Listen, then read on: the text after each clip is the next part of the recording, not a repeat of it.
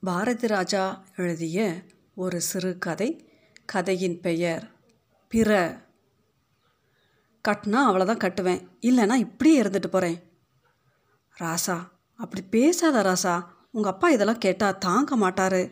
நானே மாமாவை விட்டு பேச சொல்கிறேன் நானும் உங்கள் அம்மாட்ட போய் பேசுகிறேன் ரெண்டு பேரை ஒருத்தர் இறங்கி வந்து தானே ஆகணும். ரெண்டு பேரும் நான் படித்த மொசலுக்கு மூணு கால் நின்னா எப்படி? நான் என்ன சிபிஐயில் போய் பொண்ணு கட்டணுங்கிறேன்? தாருக்கு மாதளபுரம் ஒன்றரை மைல் தொலைவிட்டு. அதுக்கு எதுக்கு இம்புட்டு வீம்பு? பார்த்துருவோமே நானா அவரான. நாற்பத்தஞ்சு வயசு கிழவனுக்கு அம்புட்டு முரண்டு இருந்தால் இருபது வயசு இளவட்டம் எனக்கு எம்புட்டு இருக்கும். நீங்கள் ஒன்றும் உங்கள் அண்ணாக்கிட்ட எனக்காக பறிஞ்சு பேச வேணாம். நான் பார்த்துக்கிறேன் என் பிரச்சனைய. இல்லை ராசா அவர் என்ன சொல்கிறாரு நம்ம ஊரில் இல்லாத பொண்ணா? நம்ம வம்சத்துலேயே அந்த பழக்கம் இல்லை ராசா. உள்ளூர்லேயே சாதி மாறி கூட சம்மந்தம் செஞ்சிடலாம் ஊர் விட்டு ஊர் போய் செய்கிறது சாதாரணப்பட்ட வேலையா? நமக்கும் அவங்களுக்கும் ஏணி வச்சா கூட எட்டாது ராசா. அவங்க பேச்சு பழக்க வழக்கமே வேறு மாதிரி. இது ஒத்தே வராது ராசா. மணிக்கணக்காக நடந்த இந்த பேச்சுவார்த்தையில் என் தாத்தன் கடைசியில் இப்படித்தான் தரையிறங்கினார். சரி விடுங்க உங்கள் ஆசைப்படியே உள்ளூர்லேயே கட்டிட்டு சாகிறேன். படிக்கட்டும் யார் வேண்டான்னு சொன்னா? அதுக்காக மதுரை வரைக்கெல்லாம் விட முடியுமா? நம்ம வீட்டில் எதுக்காகவும் இது வரைக்கும் ஒருத்தர் கூட அந்த ஊரை விட்டு வெளியேறினதில்ல.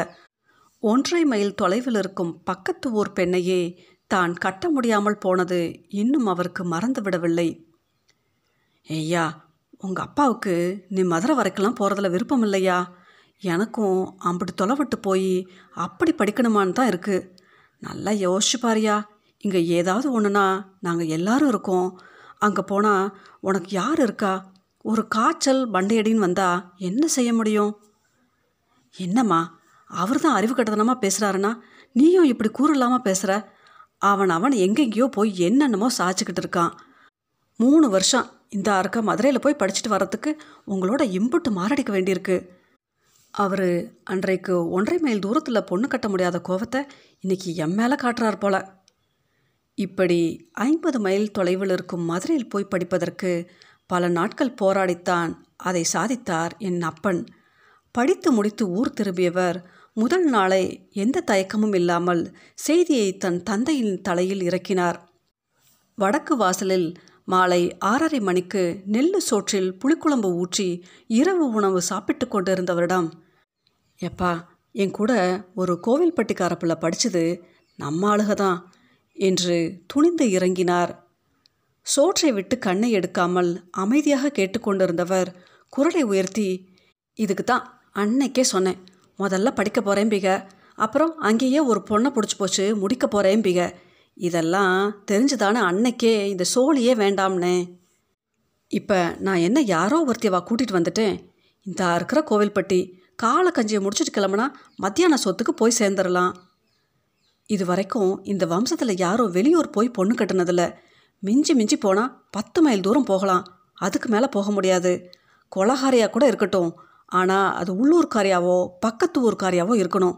ஏற்கனவே நான் நாலாரத்தில் ஒரு பொண்ணு பார்த்து வச்சுருக்கேன். இதுக்கு மேலே இதை பற்றி வளவளான்னு பேசுகிறதுக்கு ஒன்றும் இல்லை அவ்வளோதான் படிப்பதற்கு சண்டை போட்டு மதுரை வரை செல்ல முடிந்த அப்பனுக்கு பெண் கட்டுவதற்கு பத்து மைலை தாண்ட முடியவில்லை. கடைசியில் தாத்தா பார்த்த நாலாரத்து பெண்ணை கட்டிக்கொண்டுத்தான் என்னை பெற்று போட்டார்கள். இப்போது என் முறை. கம்ப்யூட்டர் வேலைக்கு பெங்களூர் தான் சரியான இடம்பா.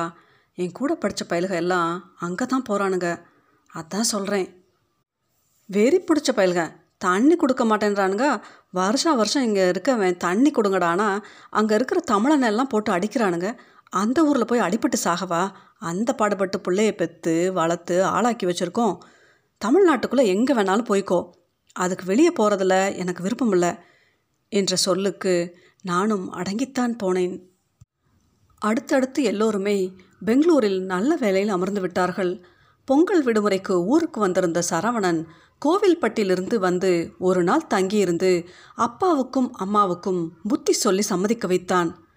சரவணா உன்னை நம்பிதான்ப்பா அனுப்புகிறோம் எது நடந்தாலும் நீதான் பொறுப்பு என்று உதவ வந்தவனை பீதியூட்டி அவனோடைய அனுப்பி வைத்தார்கள். தையில் போனவனுக்கு மேயில் தான் வேலை கிடைத்தது. ஆனால் அத்தோடு பெங்களூர் தான் என்றாகி போனது. பெங்களூர்காரன் என்று பேருக்கு சொல்லிக்கொண்டாலும் பழகுவதெல்லாம் தமிழர்களோடு மட்டும்தான்.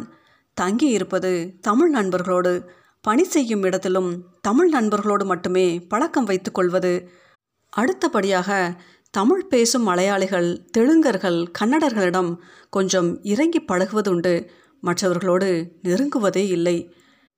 தங்கியிருந்த வீட்டில் பிரச்சனை. நண்பர்களோடு ஒத்துவரவில்லை. வேறு வீடு பார்க்கலாம் என்று தமிழ் நண்பர்களிடம் விசாரித்து கொண்டிருந்த போது கன்னடத்து பிரசன்னா அடக்கவே முடியாமல் கேட்டே விட்டான். எங்களோடலாம் தங்க மாட்டியா? கன்னடத்துக்காரர்களோடு தான் தங்க மாட்டாயா? அல்லது தமிழ் அல்லாத யாரோடும் தங்க மாட்டாயா? அப்படியெல்லாம் ஒன்றுமில்லை. நான்லாம் பெங்களூர் வந்ததே பெரிய விஷயம். நம்மை போல இருப்பவர்கள் பேசுபவர்கள் நடந்து கொள்பவர்களோடு இருப்பது எளிதாக இருக்கும் இல்லையா? அதனால்தான். புரிகிறது. நான் தனியாகத்தான் இருக்கிறேன். இப்போதைக்கு வேண்டுமானால் என்னுடன் வந்து இருந்து கொள். ஒரு மாதம் பார். ஒத்து வந்தால் தொடர்ந்து இரு. இல்லாவிட்டால் யாராவது தமிழ் நண்பர்களிடமே போய் சேர்ந்து கொள். பயப்படாதே. என் வீட்டில் கத்தி கித்தி எதுவும் இல்லை. தைரியமாக வா. எந்த நேரமும் ஆங்கிலத்திலேயே பேசிக்கொண்டிருக்க வேண்டுமே என்பதை தவிர்த்து வேறு ஏதோ ஒரு தயக்கமும் இருந்தது. தெரியாத தமிழ் பையன்களை விட தெரிந்த கன்னடனோடு இருப்பது என்ன அவ்வளோ பெரிய பிரச்சனையாகவா ஆகிவிடப் போகிறது என்று மனதை சரிக்கட்டி கொண்டு பெட்டிகளோடு ஒரு சனிக்கிழமை காலையில் போய் இறங்கினேன். அதன் பிறகு அமெரிக்காவுக்கு வண்டி ஏறும் வரை ஆயிரக்கணக்கான நாட்கள் பிரசன்னாவோடு தான் ஓடின. பெங்களூருக்கே பிதுங்கி போன அம்மாவுக்கும் அப்பாவுக்கும் அமெரிக்கா போகப் போகிறேன் என்று கொடுத்த அதிர்ச்சி சாதாரணப்பட்டதல்ல. பக்கத்து ஊருக்கு போனால் கூட இருட்டுறதுக்குள்ளே ஊர் திரும்பிடணுங்கிற ஊரில் பறந்துட்டு இப்படியெல்லாம் பண்ணி எங்களை கொல்றியே எங்களை தூக்கி அமைக்கிட்டு நீ எங்கே வேணாலும் போ என்று ஒப்பாரியான ஒப்பாரி வைத்தார் அம்மா. நான் என்ன அங்கேயே போய் அடக்கமாயிரவா போகிறேன் ஆறே ஆறு மாதம் தாம்மா என்று கத்தி சத்தம் போட்டு கெஞ்சி எல்லோரையும் சரி கட்டிவிட்டு புறப்பட்டும் விட்டேன். வந்து இறங்கியது கலிஃபோர்னியா விரிகுடா பகுதியில். இந்தியர்களுக்கு பஞ்சமில்லாத இடத்தில் வந்து இறங்கியது நன்றாகத்தான் இருந்தது. பழைய புத்தி போகவில்லை. பெரும்பாலும் தமிழர்களோடும் கொஞ்சம் நஞ்சம் மற்ற இந்தியர்களோடும் மட்டுமே பழகி கொண்டிருந்தேன். பிரசன்னா புண்ணியத்தில் மற்ற இந்தியர்கள் மீதான பயம் அறவே போயிருந்தது. ஆனாலும் வெளிநாட்டவர்களோடு பழக பயம். துப்பாக்கி எடுத்து பொட்டென்று போட்டுக்கிட்டு விட்டால் என்ன செய்வது? பக்கத்து வீட்டில் மைக் என்னும் ஆப்பிரிக்க அமெரிக்க இளைஞன் ஒருவன் இருந்தான். முதன்முறை வீட்டின் முன்னே வைத்து பார்த்தபோது அவன் ஏதோ சொல்ல வர ஏதோ பேயை கண்டது போல வெடுக்கென்று வீட்டுக்குள் வந்து கதவை மூடிக்கொண்டேன். அடுத்த சில நாட்களாக என்ன வேலை செய்தோம்? என்று எனக்கே என் மீது அருவருப்பாக இருந்தது. அடுத்த முறை அவனை பார்க்கும் பொழுது இதற்கு ஈடு செய்துவிட வேண்டும் என்று எண்ணி காத்திருந்தேன். ஆனாலும் அதற்காக நெருங்கி பழகும் அளவுக்கெல்லாம் இடம் கொடுத்து விடக்கூடாது அளவாக வைத்துக்கொள்ள வேண்டும். தெரியாத நாட்டில் தெரியாத ஆட்களிடம் கவனமாக இருப்பது தானே நல்லது. யார் எப்படிப்பட்டவர்கள் என்று எப்படி தெரிந்து கொள்வது? அவனும் விடுகிற பாடா இல்லை. விரட்டி விரட்டி பழகியே விட்டான். கொஞ்சம் பேசியதுமே கேட்டான். அன்று ஏன் என்னை பார்த்து அப்படி பயந்து ஓடினாய்? எங்கே துப்பாக்கியை எடுத்து பொட்டென்று போட்டு விடுவாயோ என்று ஒரு பயந்தான் என்றதும் கெக்கே பிக்கே வென்று சிரித்தான். அந்த சிரிப்புக்கு நோயை கூட குணமாக்கும் சக்தி இருப்பது போல இருக்கும். அதன் பின்னர் மைக் இன்னொரு பிரசன்னாவானான். கலிஃபோர்னியா கர்நாடகமானது. எந்த ஊர் ஒரு காலத்திலும் என் ஊர் ஆக முடியாது என்று நினைத்தேனோ அந்த ஊரே என் சொந்த ஊர் போல் ஆனது இரண்டாம் முறையாக. பின்னர் திருமணமாகி மனைவி வந்து சேர்ந்த பொழுது வேறொரு வீட்டில் குடியேறிவிட்டோம். முதல் சனிக்கிழமையே புதிய வீட்டில் வேலைகள் நிறைய இருக்கும் என்பதால் உதவுவதற்கு மைக் வந்திருந்தான். ஏற்கனவே அவளிடம் எவ்வளவோ மைக் புகழ் பாடியிருக்கிறேன்.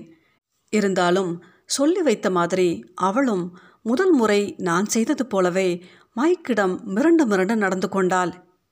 ஏய் என்னை பார்த்து ஏன் இப்படி பயப்படுகிறாய்? என்னிடம் துப்பாக்கி எல்லாம் இல்லை. இருந்திருந்தால் அன்றே இவனை பொட்டென்று போட்டிருப்பேன் என்று சொல்லி அவனுக்கே உரிய ஸ்டைலில் கெக்கபெக்கே வென்று சிரித்தான். அது முதல் அவளுக்கு பயம் போய்விட்டது. என்னடி ஒன்பதாவது மாசமா? இன்னும் எத்தனை நாள் இருக்கு?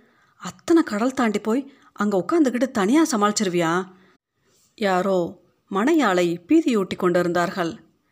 எனக்கு என்னடி கவலை? மைக் வீட்டுக்காரி இருக்காளே அவ பத்து பேருக்கு சமம். ஒரு பிள்ளை இல்லை. இன்னும் ஒம்பது பிள்ளைய பெற்றுக்கலாம் அவளை நம்பி. ஊரில் இருந்தால் கூட இவ்வளோ தைரியமாக இருக்க மாட்டேன்.